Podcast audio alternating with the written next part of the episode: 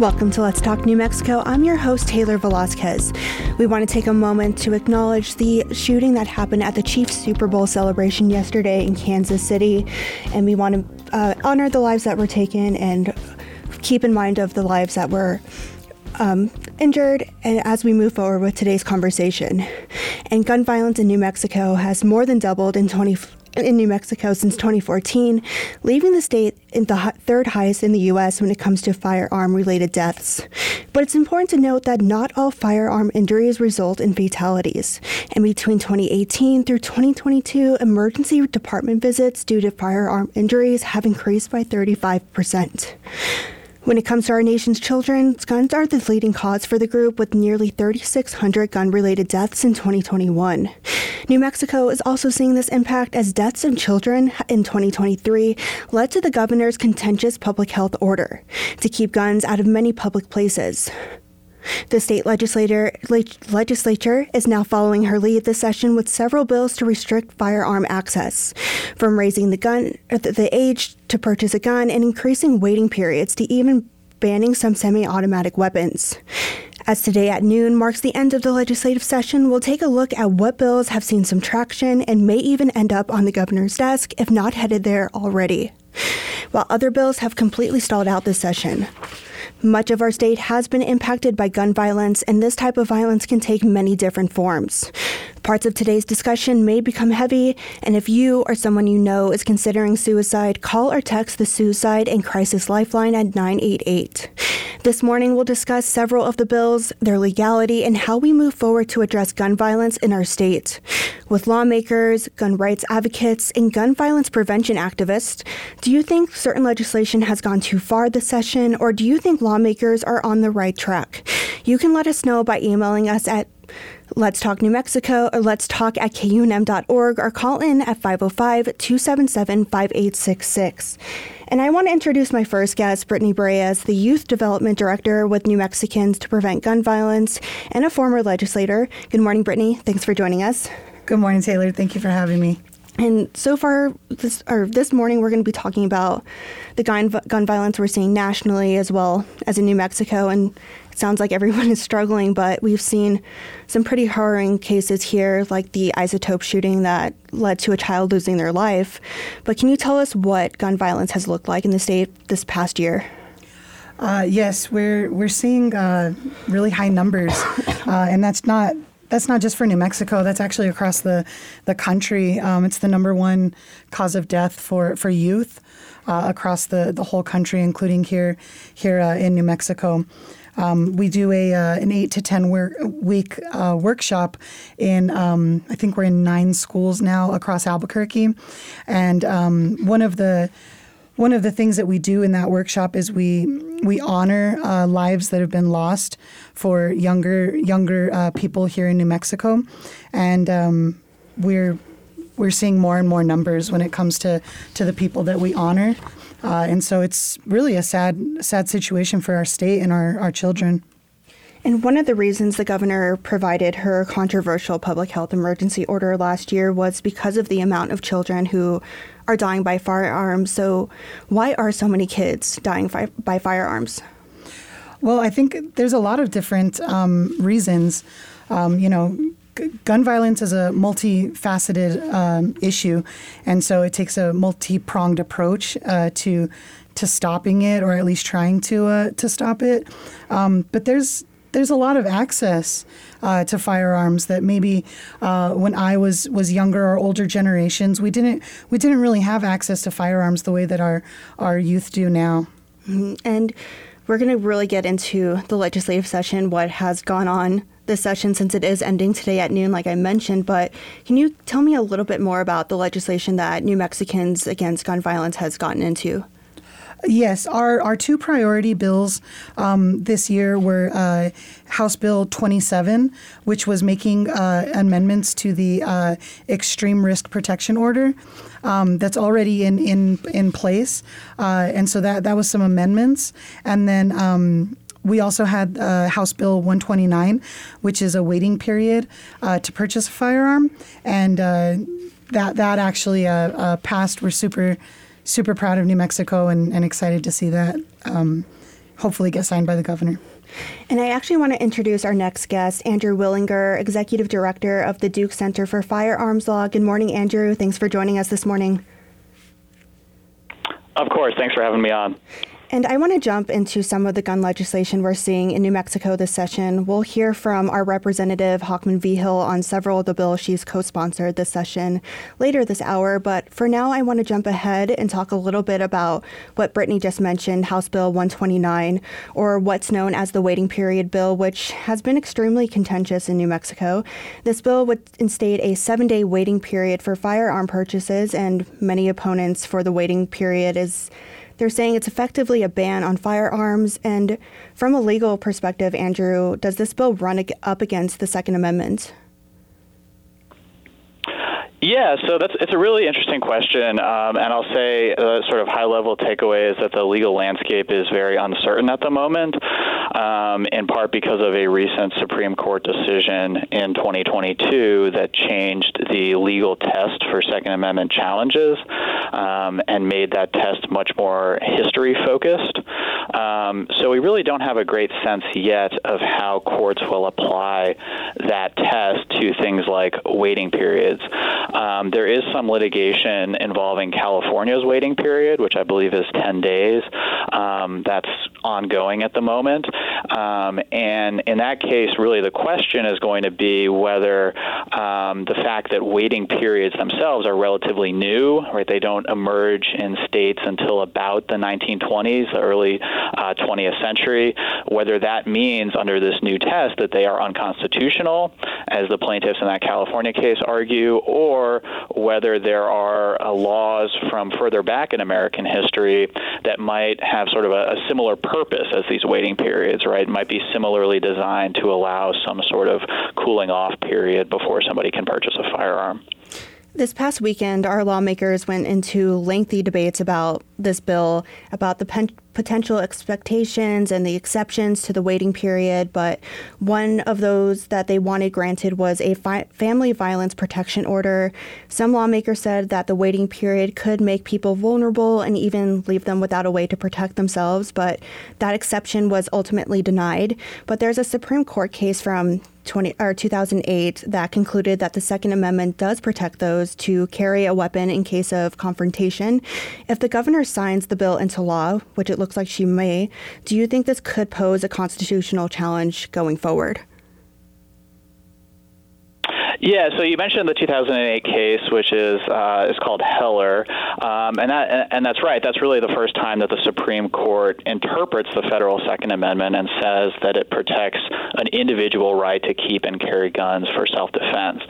Um, and you know, I think the question again um, after this new decision uh, in 2022 is just going to be how a court determines whether a law like this is consistent with the historical tradition of gun regulation.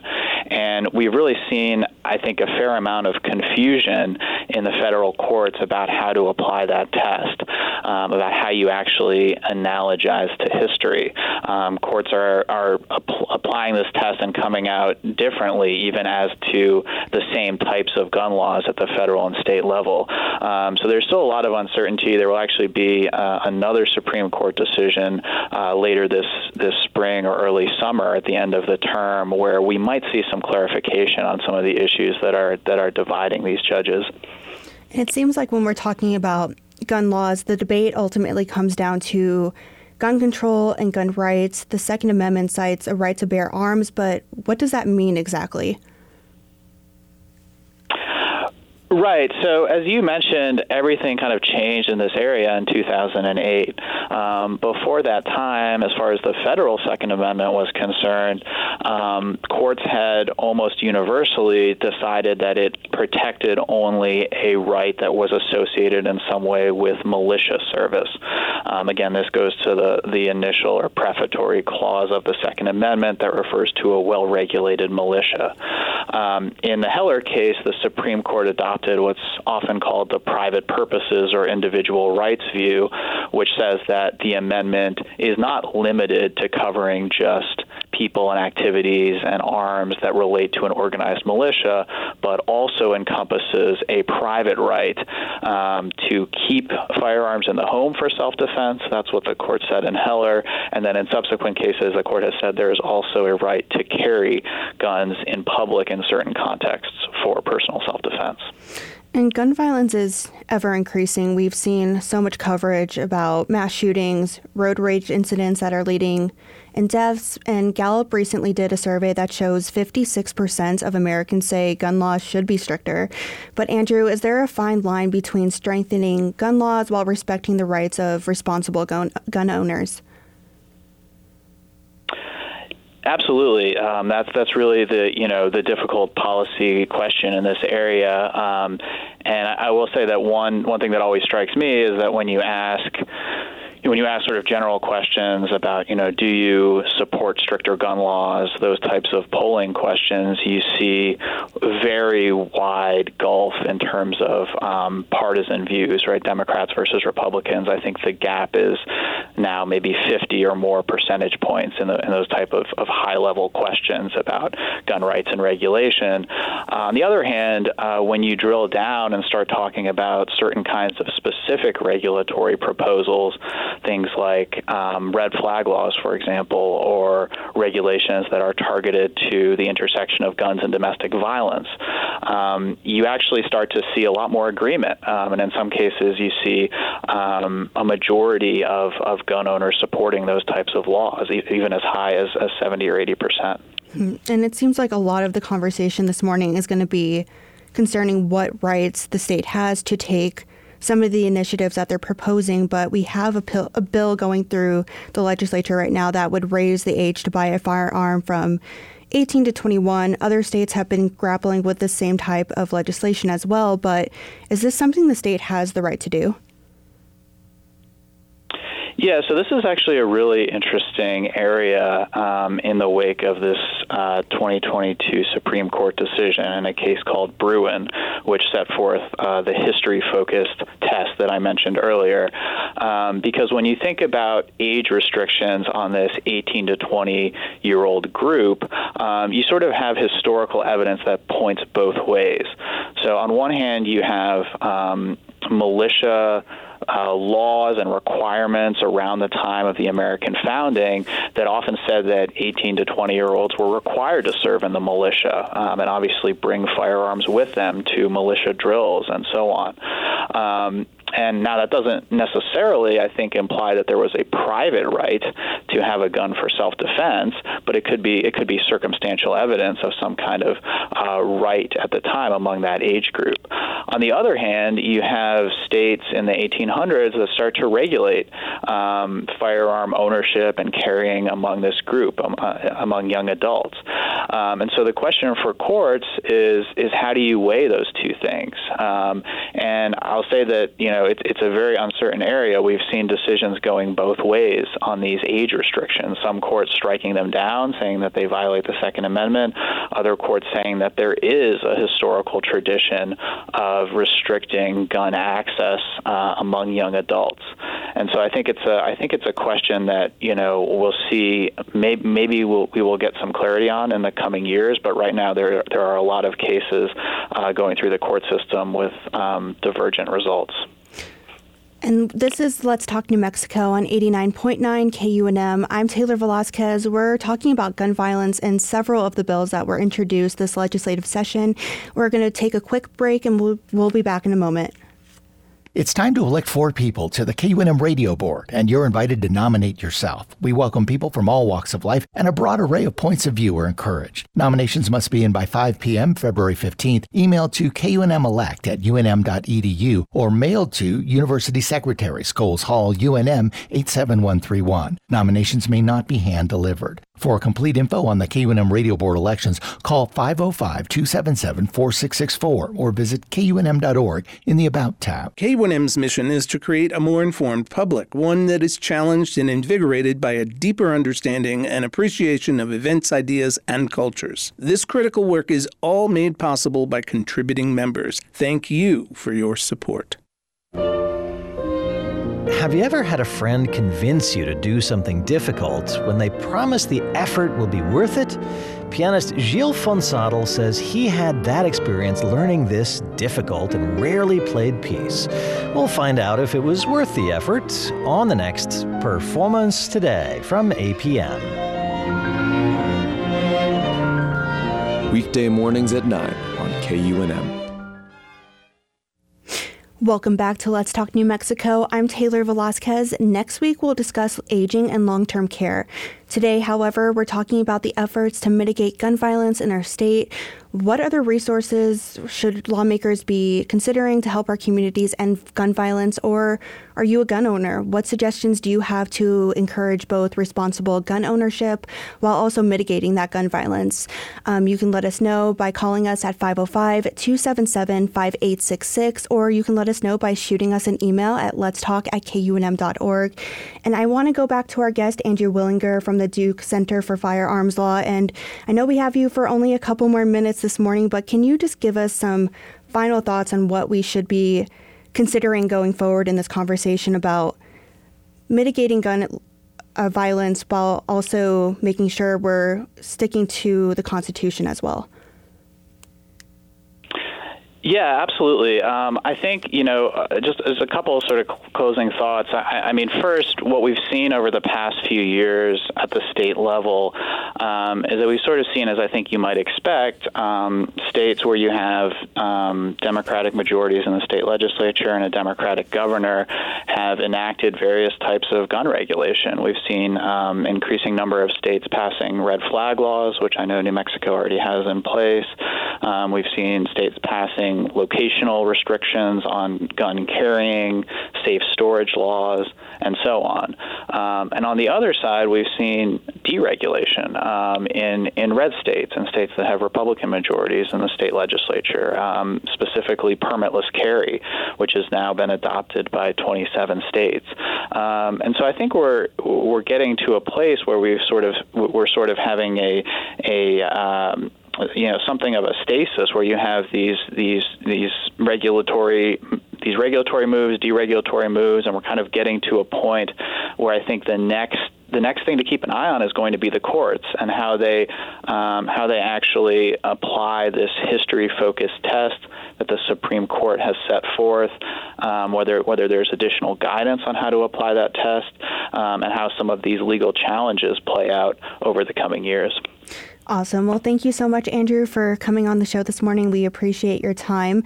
But I'm going to actually pivot to our next guest this morning, um, Democratic Representative Dayan Hochman Vigil, who represents Bernalillo County. As the session is ending today at noon, the representative couldn't join us live, but we spoke earlier in the week about several of the bills she's sponsoring.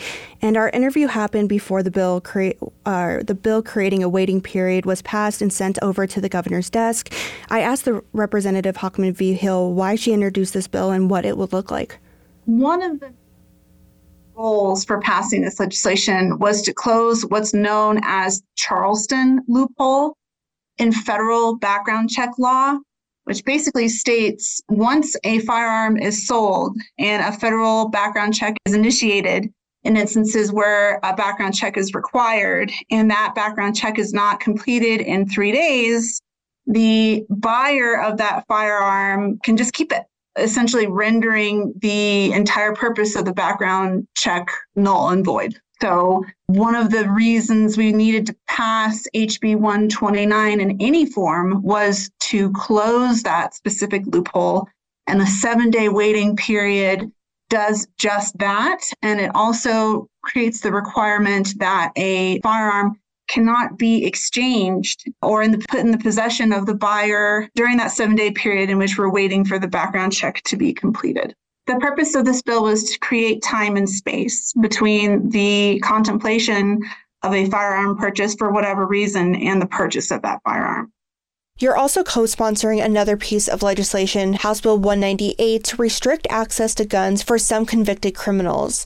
Is there opposition to that, or is it a bipartisan position? It depends on who you ask. And uh, just with everything else up here, the devil is in the details. But I, think generally, most lawmakers are in favor of keeping firearms out of the hands of known felons, people who have been put on notice that they it is legal for them to possess a firearm. And if they continue to do so, or worse, they uh, complete a crime with a deadly weapon or a firearm, there needs to be accountability for that.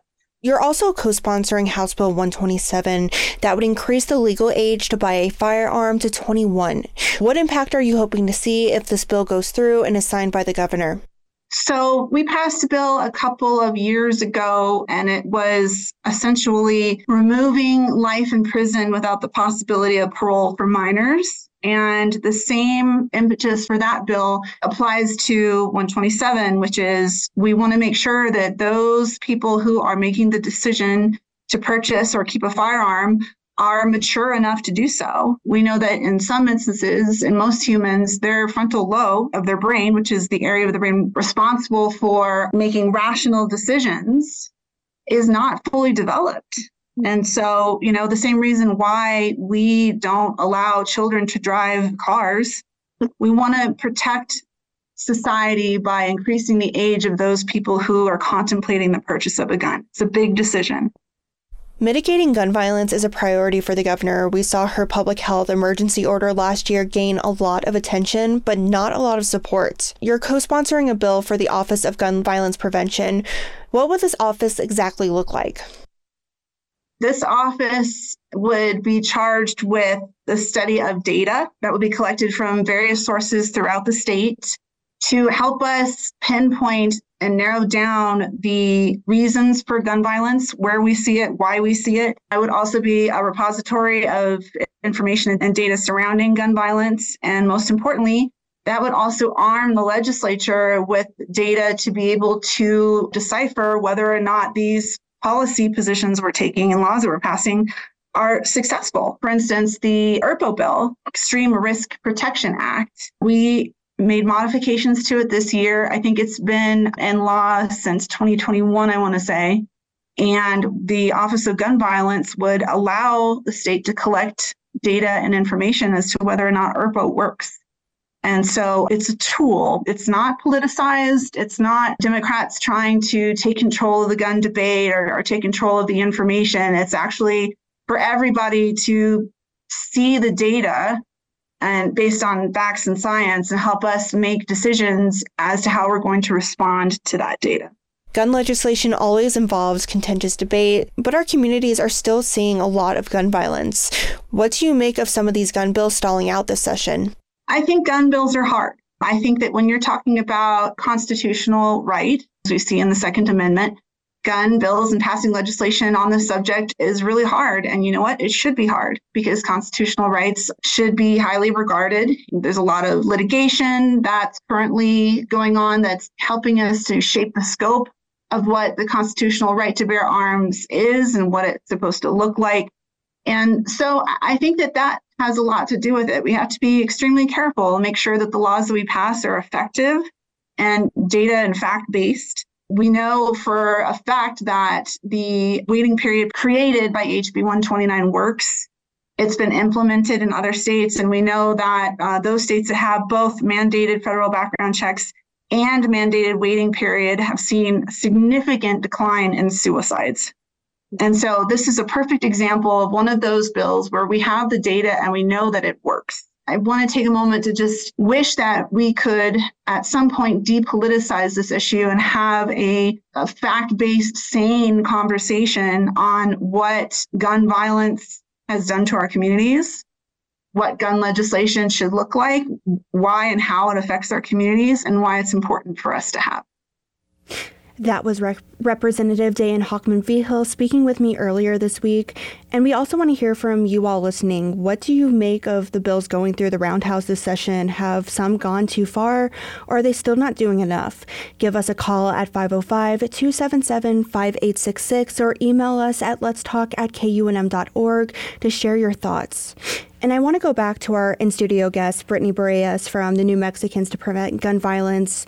Um, we heard from Representative Hochman Vigil on the legislation she's sponsoring and the waiting period bill that's going to go through in other states like Colorado and Illinois. They have that waiting period. What has happened in other states, and has this type of legislation proven to save lives? Uh, it's definitely proven to save lives, um, especially when it comes to like uh, suicide prevention. Um, many people will go out and purchase a firearm uh, just with the intent to to take their own life. Um, that waiting period, uh, you know, seven days is, is a long time uh, to change to change your your mind about doing something like that. Also uh, violent acts uh, of passion, so like domestic violence or, um, you know, just if you're in a fight with somebody, uh, you can't just go out and, and purchase a firearm just to ha- harm that person. Um, I'll also, uh, you know, just say that we're we're really proud of the the leadership from. Um, Representative Andrea Romero, Senator Cervantes, um, and also um, Representatives uh, uh, Day Hochman Vigil. Um, you know, we we work. We've been working uh, really closely with them uh, for years. I know that with Senator Cervantes on this bill, uh, we know that it's going to pass. Um, you know, anything, anybody questioning uh, constitutional um, worries, uh, and we're we're really impressed uh, with the, the bill and the way that it, it passed. We took it from a 14 day uh, to a seven day waiting period, and um, we think that this will really not just make everybody happy on both sides of the aisle, but also um, keep our, our state uh, safer. And I want to introduce our next guest this morning, Zach Ford, the Legislative Affairs Officer with the New Mexico Shooting Sports Association. Good morning, Zach. Thanks for joining us. Good morning. Thanks for having me on. And I want to get your reaction before we dig a little deeper into your organization's stances on certain pieces of legislation. Do you think that the seven day waiting period, period could save lives?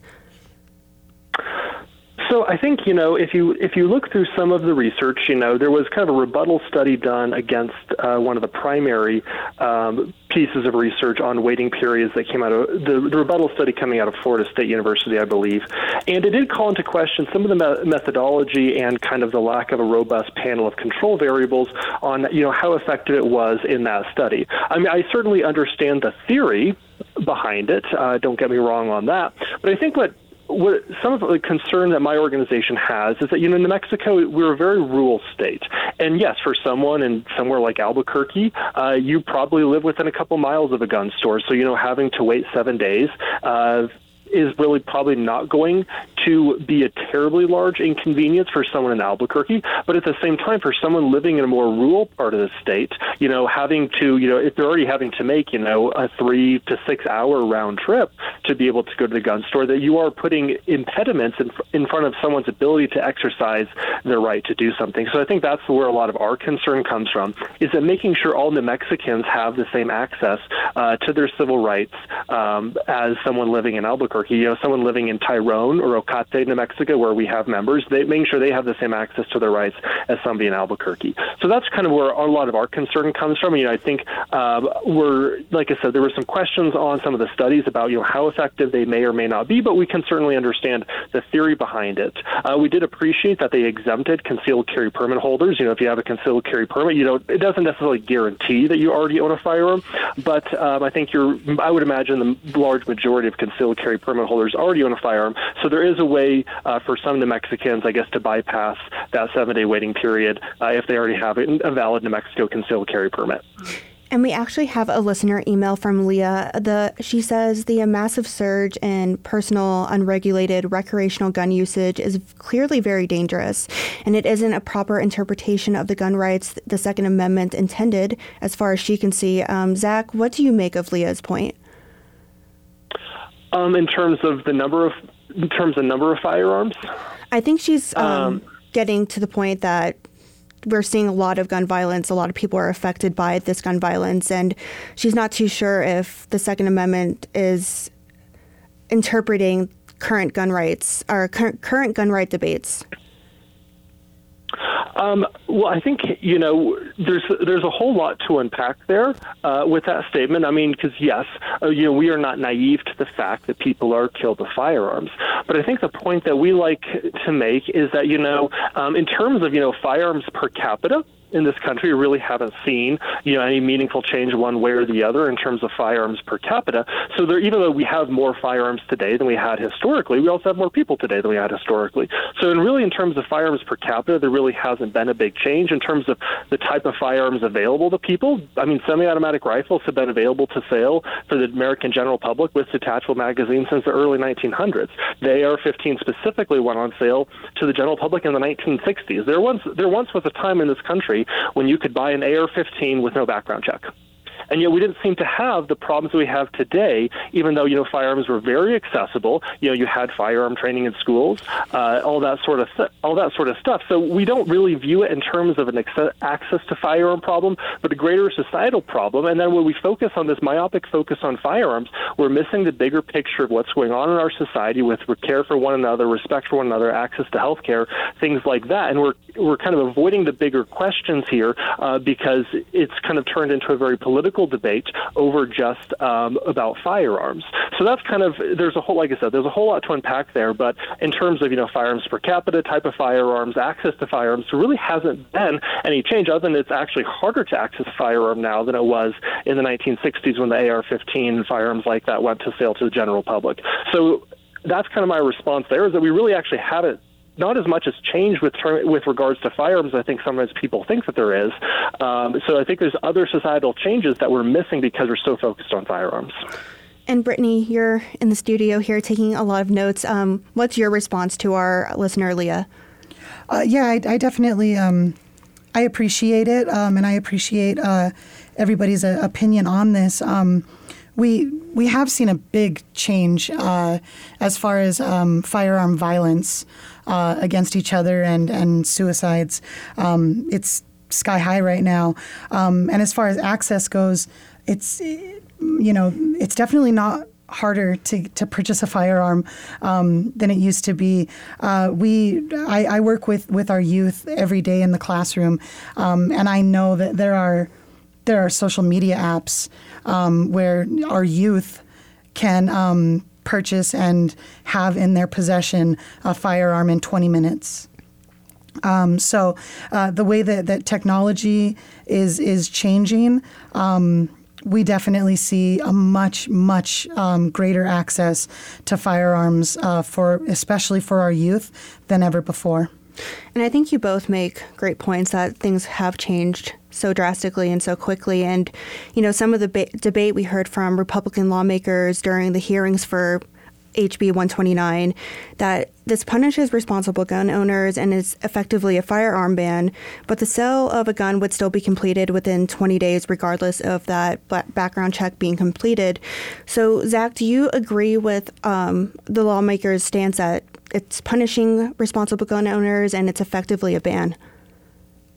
So I I agree with uh, the statement that you know it is making it harder for someone who is a peaceful, law-abiding citizen uh, to get a firearm. You know, ultimately, um, I think you know to the point that Senator Cervantes uh, brought up is that it's not ultimately a ban on gun ownership because you are ultimately able to bring that firearm home with you.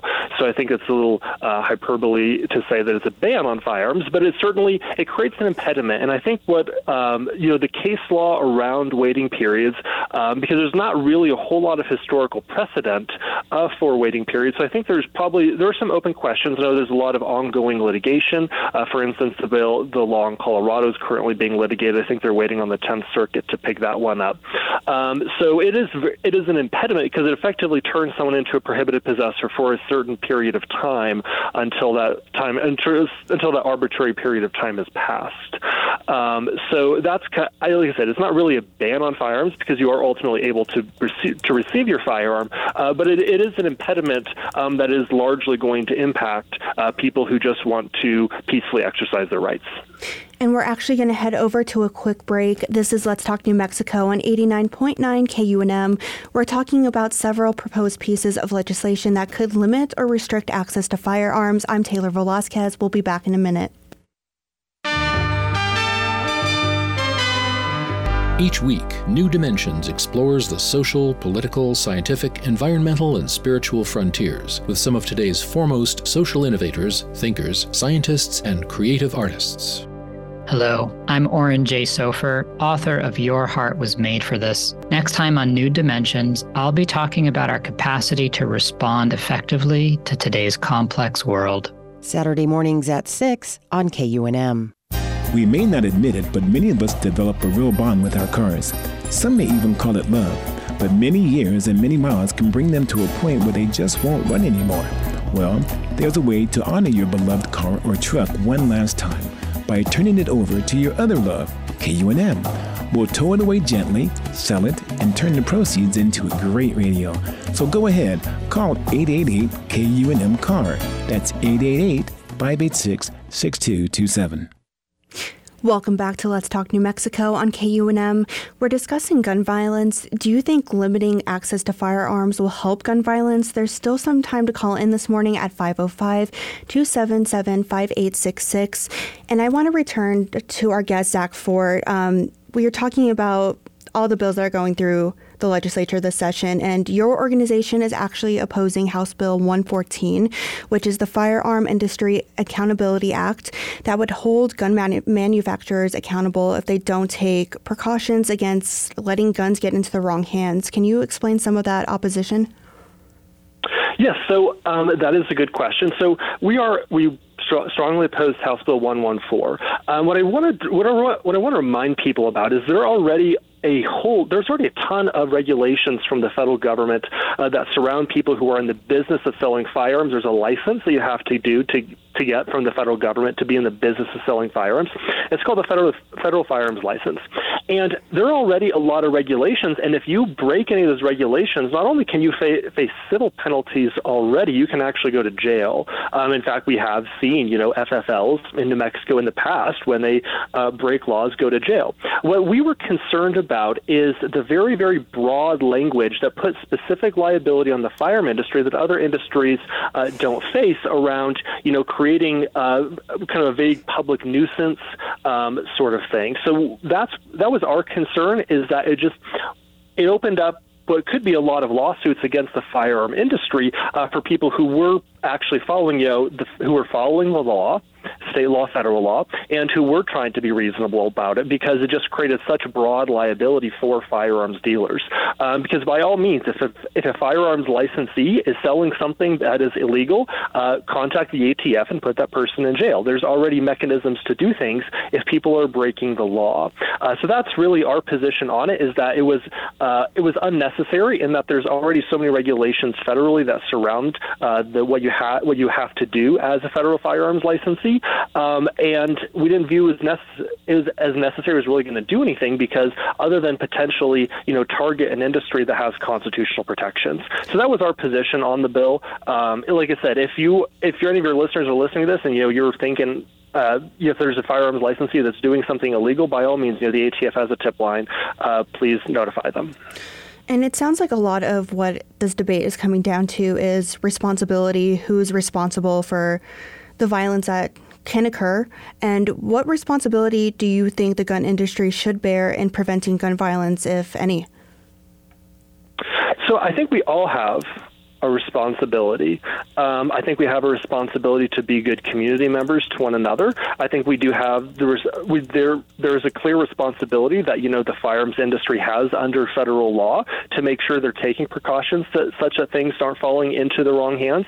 If a federal if they if they're knowingly selling to somebody who cannot purchase a firearm, that is a crime. They can go to jail for it. If they're facilitating straw purchases, that is a crime. They can go to jail for it. Uh, so there's already there's already a duty of care that exists in the firearm industry to make sure that they're following the law in terms of firearm access. That you genuinely believe that the person you're selling the firearm to um, can legally purchase that gun. So there's already a duty of care that exists to make sure. Um, and I think we all share, and all gun owners, I think we all share a duty of care um, to protect our firearms from those who would necessarily want to do wrong with them.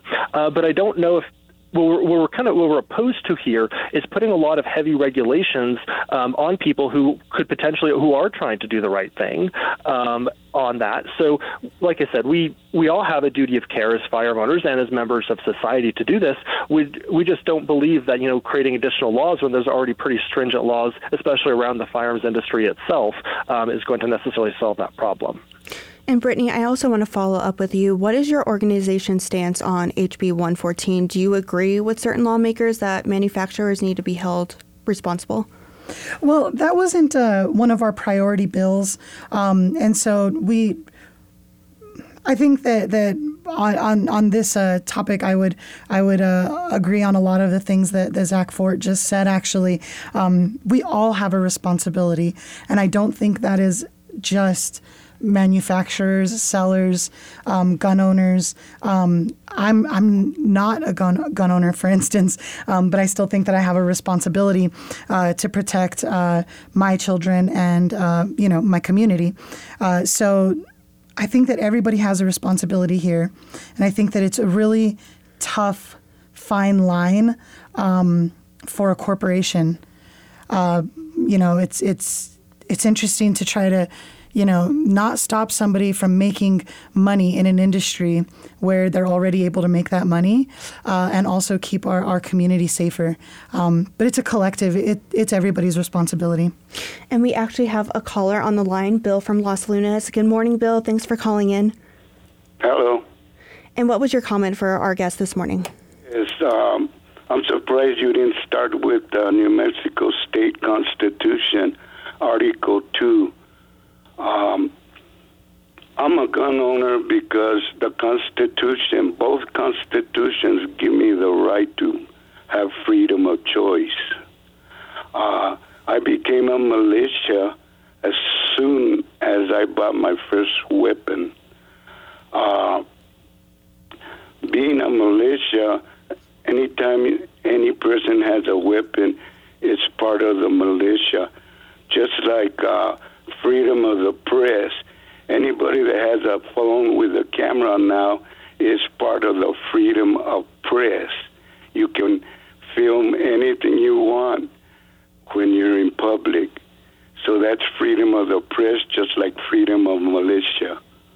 Uh, also, uh, the Constitution, the state Constitution verifies that uh, Section 6 verifies that concealed weapons are illegal in New Mexico. Only uh, open carry is what's legal. Uh, concealed weapons gives you gives the terrorist or the gun killer or whatever the opportunity to hide his weapon until he pulls it out and surprises you with terror. Thank you very much. Have enjoyed your day. Thanks for calling in, Bill. And Zach, I want to get your reactions on what our caller Bill had just said. Um, you know, I appreciate some of his perspective. I do want to say, you know, you can you can legally conceal carry a weapon in New Mexico if you have a concealed carry permit. Um, if you do want to conceal carry a weapon, you do need that permit. You know, you can go to the Department of Public Safety website and to learn more about that process. So there is a way to do it. You know, if you are concealed carrying a firearm without a permit, um, then what you would be describing would be illegal. But there is a way uh, to become a concealed carry permit holder. Um, and like I said, around some of the bills uh, that have passed this legislative session, um, House Bill 129 and Senate Bill 5, both of them actually have exemptions for concealed carry permit holders. So if you're more interested, if you're interested to learning about more about that, I would encourage people to go to the Department of Public Safety website. And I actually wanted to pivot to another listener who wrote into us a few weeks ago expressing his concern about the current bill proposals hurting his own small gun shop, expressing that waiting periods could hurt his business. Uh, Zach, do you think this could potentially trickle down to our small business owners? Absolutely. So, um, so to kind into a little bit of nuance of firearms law, you actually can purchase a firearm in a state that you don't live in, but it has to be a long gun, i.e., a rifle or a shotgun. You're not supposed to purchase a handgun in a state you don't live in. Uh, so, what you can do is you can actually go. So, for instance, somebody in New Mexico could go to Arizona or Texas, states that have you know pretty permissive, uh, pervasive uh, firearms laws, and they could actually purchase a long gun there as opposed to doing it in New Mexico. And conversely, someone uh, from Texas or Arizona who coming into New Mexico, they would actually be subject to the wait as well, I believe, based on the debate we heard on the bill. So I think you actually are going to see firearm purchases diverted away from guns from gun stores in New Mexico to store to stores in other states because there are way, like I said, there are ways to legally purchase a firearm in another state that would not be subject to that waiting period. You know, we can't enforce our laws across state lines. Um, I know there's probably going to be some more case law from the Supreme Court, given how many, given the very highly politicized nature a lot of these big hot topic issues are, and how states are going very divergent paths on this. But effectively, what we know right now is you really can't enforce laws across state lines. So someone from New Mexico could go into Texas um, and purchase a firearm at a gun store there, as opposed to doing it from a store in New Mexico. As I mentioned before, Representative Hochman Vigil, who co sponsored HB 129, couldn't join us live today, but I also asked her about our listeners, listeners' concerns, and this is what her response was. I think that if buyer is intent on buying a firearm, they're going to do so. And we applaud those who go to licensed firearm dealers who are the best equipped for the, the sale of a firearm. The creation of a waiting period is really nothing other than what other stores would have to experience if they allow expensive items to be put away on layaway. If a smaller store has a space issue, they can you know, rent a, a small place where they can store guns. And again, we're just talking about seven days. We're not asking, it's not like asking a car dealership to hold on to a car for a year.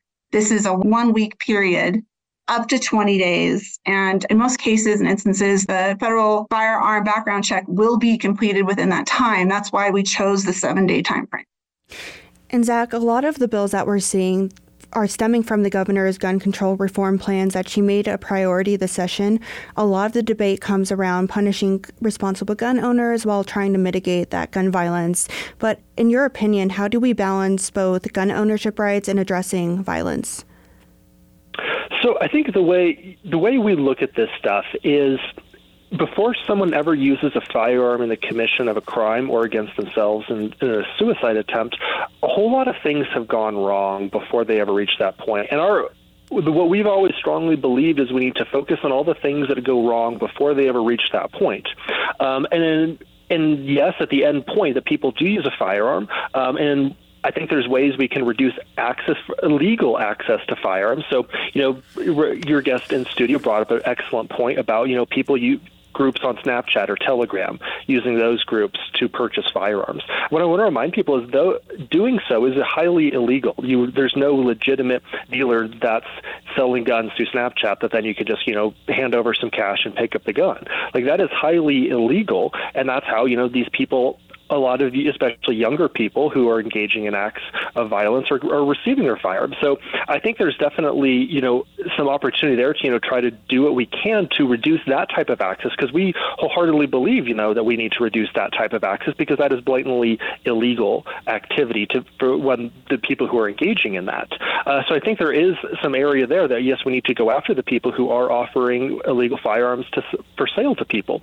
Um, you know by all means if someone is selling stolen stolen firearms or straw purchase firearms to somebody else, go after them because they're that is blatantly illegal to do. It's already it's illegal under current law. If we need to stiffen penalties or something like that, we can explore that. Uh, but I think you know there's some common ground there in going after people who are facilitating illegal access to firearms, and then also you know focusing on uh, what we can do to help people, such that because we do have serious problems with mental health in our state, we have serious problems with access to health care in our state, we have serious problems with cycles of poverty and abuse in our state, and I think that's where it's going to make the biggest difference is in, re- in reducing and violence is tackling tackling those issues. And Brittany, what do you think about Zach's point that we do have other factors that are contributing to gun violence? Do you think we should be putting more resources into solving issues like mental health and poverty while also trying to get this gun violence out of our communities? Most definitely. Um, as I stated earlier, uh, something that um, our co-founder Miranda Viscoli says a lot, uh, and I've kind of adopted the uh, the term, but uh, gun violence is a multifaceted problem, and it takes a multi-pronged approach uh, for us to change it. Uh, I agree with with a lot of the things that Zach just just mentioned, um, and I I I totally agree that um, you know as as technology advances at such like a high rate, um, we now know about things like algorithms. Uh, you know, if you look at you, you look at an ad. Um, on your phone, and then all of a sudden you're getting those pop ups on your social media uh, because it knows that that's what you're interested in buying. Uh, we can do the exact same thing for things like firearms, uh, where if somebody has firearms on their, let's say, Telegram app, um, then the algorithm can actually. Uh, uh, you know, red flag that, and and we would know um, that that's what that person is doing. Uh, I think that that's something that as uh, technology, like I said, is advancing so quickly. Um, that's something that we should definitely explore because um, it's a it's a really really high rate, um, and and Zach's right. It it is highly illegal, um, but it's happening all the time uh, every day. So um, we'll definitely we'll definitely be interested in in uh, exploring that.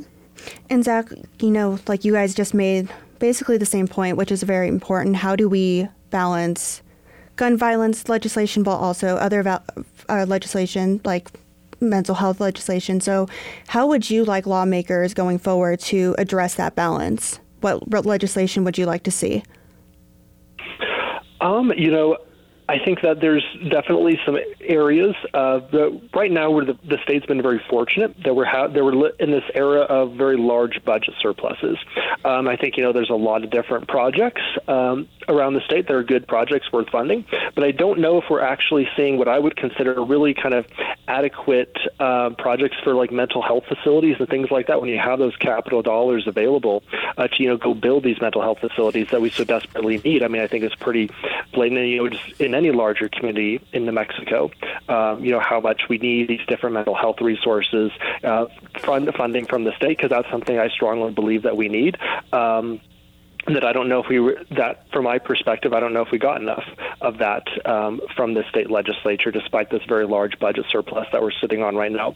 Um, and also in terms of access to healthcare, I think you know there's that's obviously a very complex issue, and I'm not necessarily an expert on that, but you know you do see study after study how New Mexicans um, really lag way behind the rest of the country in terms of access to healthcare. Uh, so it's just about you know being able to help empower our communities. You know, we need greater access to healthcare. I think that is something that's really not talked enough about in the state legislature. Really wasn't discussed too much, um, and I'm not the expert on that, but it's pretty blatantly obvious that we need great, much greater access to healthcare resources, um, both healthcare and mental health care in this state. And like I said before, there's so much gun legislation going through the session, and we didn't get to some of the bills this morning. But I, Zach, I want to ask you: we saw those bills introduced this session, and they've either stalled out or been very close on those votes. What does this mean for you when it comes to New Mexico, New Mexican standpoint on guns? So um, I mean, I think as most of your listeners are probably well aware, there's very large Democrat majorities um, in both houses, the House and the Senate, um, in the state legislature. So when we see these bills kind of getting stalled out, or you know, when they do pass, they often pass them very close. So I think a lot of the votes on some of these bills were very close. You know, some of them got through. I think you know the House Bill 129 was like 37, 33. Uh, House Senate Bill 5 it was 35, 34. Um, so what I what we kind of make of it is, you know, there's a lot of communities across New Mexico, uh, in our Hispanic and Native American communities that have very long traditions of firearm ownership in those communities, and there's a lot of people who are Democrats but who really um, you know enjoy their Second Amendment right to own a firearm.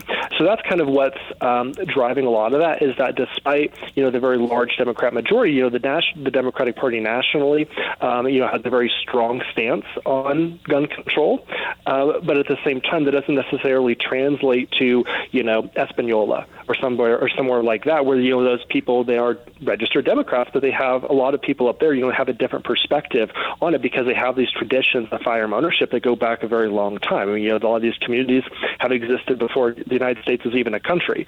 Um, so I think that's what you kind of they run into in the legislature is yes, the Democratic Party nationally has this agenda on guns, but at the same time, that doesn't doesn't necessarily translate to a rural community, uh, to a rural historic community in New Mexico and how they feel about this issue. And Brittany, I want to get your final thoughts. We're closing up on the hour here, but what do you make of the conversation we had this morning, and where should we be going next? Um, yeah, so uh, I think that that as you can see, uh, with with different opinions, um, we all kind of agree on the same things. Uh, we want to make sure that, that everybody still has their their you know constitutional rights, and at the same time that we're keeping each other safe. And that's what we're doing. We don't want to pass legislation just to pass legislation. We want to make sure that it's good for for everybody across New Mexico, including our rural communities. So we'll continue to to, to do that, to advocate and fight, and um, try to do better. And that's all the time we have for today. Thanks to everyone who called and emailed to share your thoughts, and thank you so much to our guests, Brittany Barreras, Representative Dayan Hochman Vigil, Zach Fort, and Andrew Willinger. Um, if you missed part of the show this morning, stream it online on our website or subscribe to our podcast on Spotify or Apple Podcasts. Our engineer this morning is Marino Spencer, Mia Casas, screened your calls, Megan Kamerick and Kave Movahead produced the show today, and next week we'll be discussing aging and long term care. I'm Taylor Velasquez. This is Let's Talk New Mexico on 89.9 KUNM.